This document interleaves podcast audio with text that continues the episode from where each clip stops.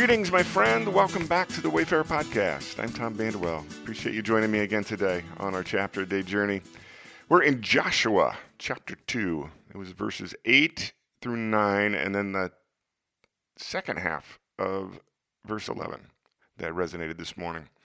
It says this Before the spies lay down for the night, Rahab went up on the roof and said to them, I know that the Lord has given you this land and that a great fear of you has fallen on us, so that all who live in this country are melting in fear because of you. For the Lord your God is God in heaven above and on the earth below. Today's podcast is entitled That Woman. I've often commented that God has blessed me by surrounding me with strong women throughout my entire life journey. Been surrounded by them.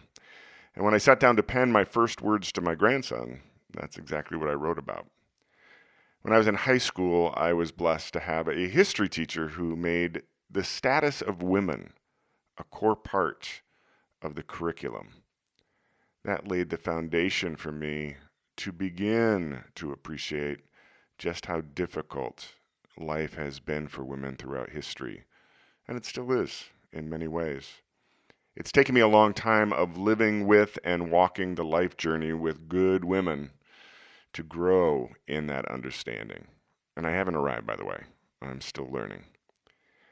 In today's chapter, we meet one of the most amazing, underappreciated characters in all of the great story. Perhaps one of the reason this person is underappreciated is that it's a woman and a prostitute a sex worker, a woman of ill repute. She was the kind of woman that doesn't get mentioned by name in polite society. She's that woman. And she lived in an ancient walled city called Jericho.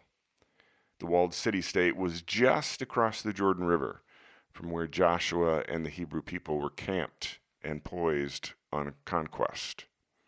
Now, espionage is as old as war itself, and the newly appointed leader of the Hebrew people, Joshua, sends two spies into Jericho to case the joint.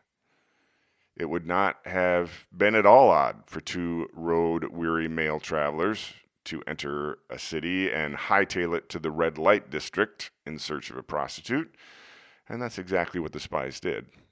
They entered that woman's house. Now, the 12 Hebrew tribes have been nomads for 40 years. And as they have been wandering in the wilderness, they've been continually growing in population. Scholars estimate that there were hundreds of thousands, if not millions, of Hebrew people along with their flocks and herds.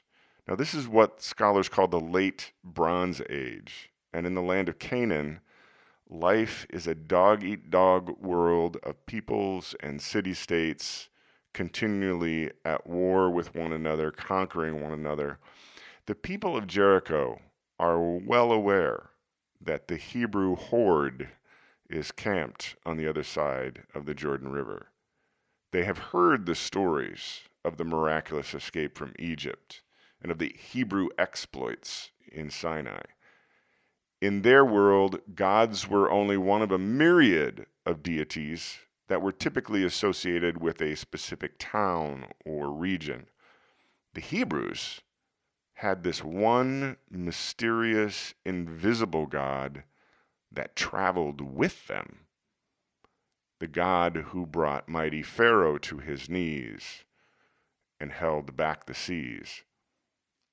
Now, that woman knew who these men were, as did others who saw the spies enter the city gate and enter that woman's house.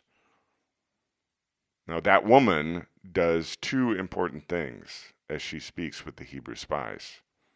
First, she makes a statement of faith, proclaiming to her clandestine visitors that she believes the God of the Hebrews is the God of heaven and earth. And second, she acts on that faith by offering to hide the spies, to save their lives, asking only that they return the favor to her and her family when Jericho eventually falls. She believed, and she acted on that belief. That woman, the Canaanite foreigner, that woman, the prostitute, her name is Rahab.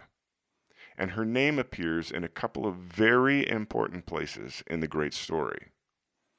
Rahab is named in Jesus' family tree.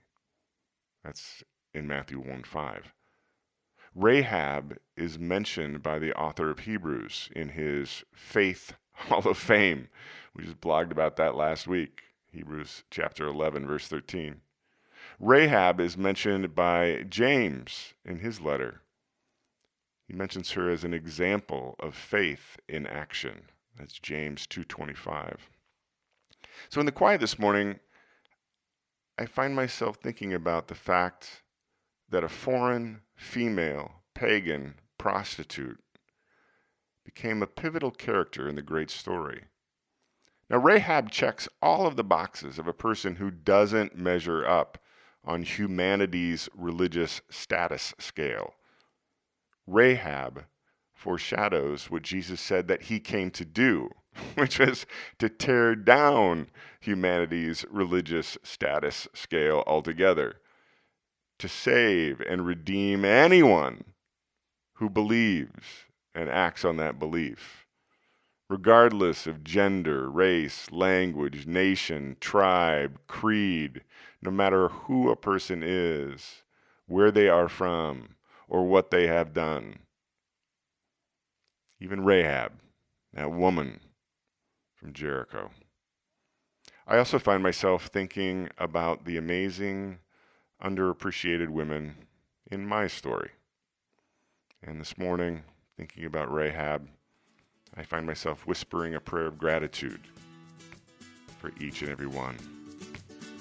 I hope you have a great day, my friend. We'll see you back here tomorrow.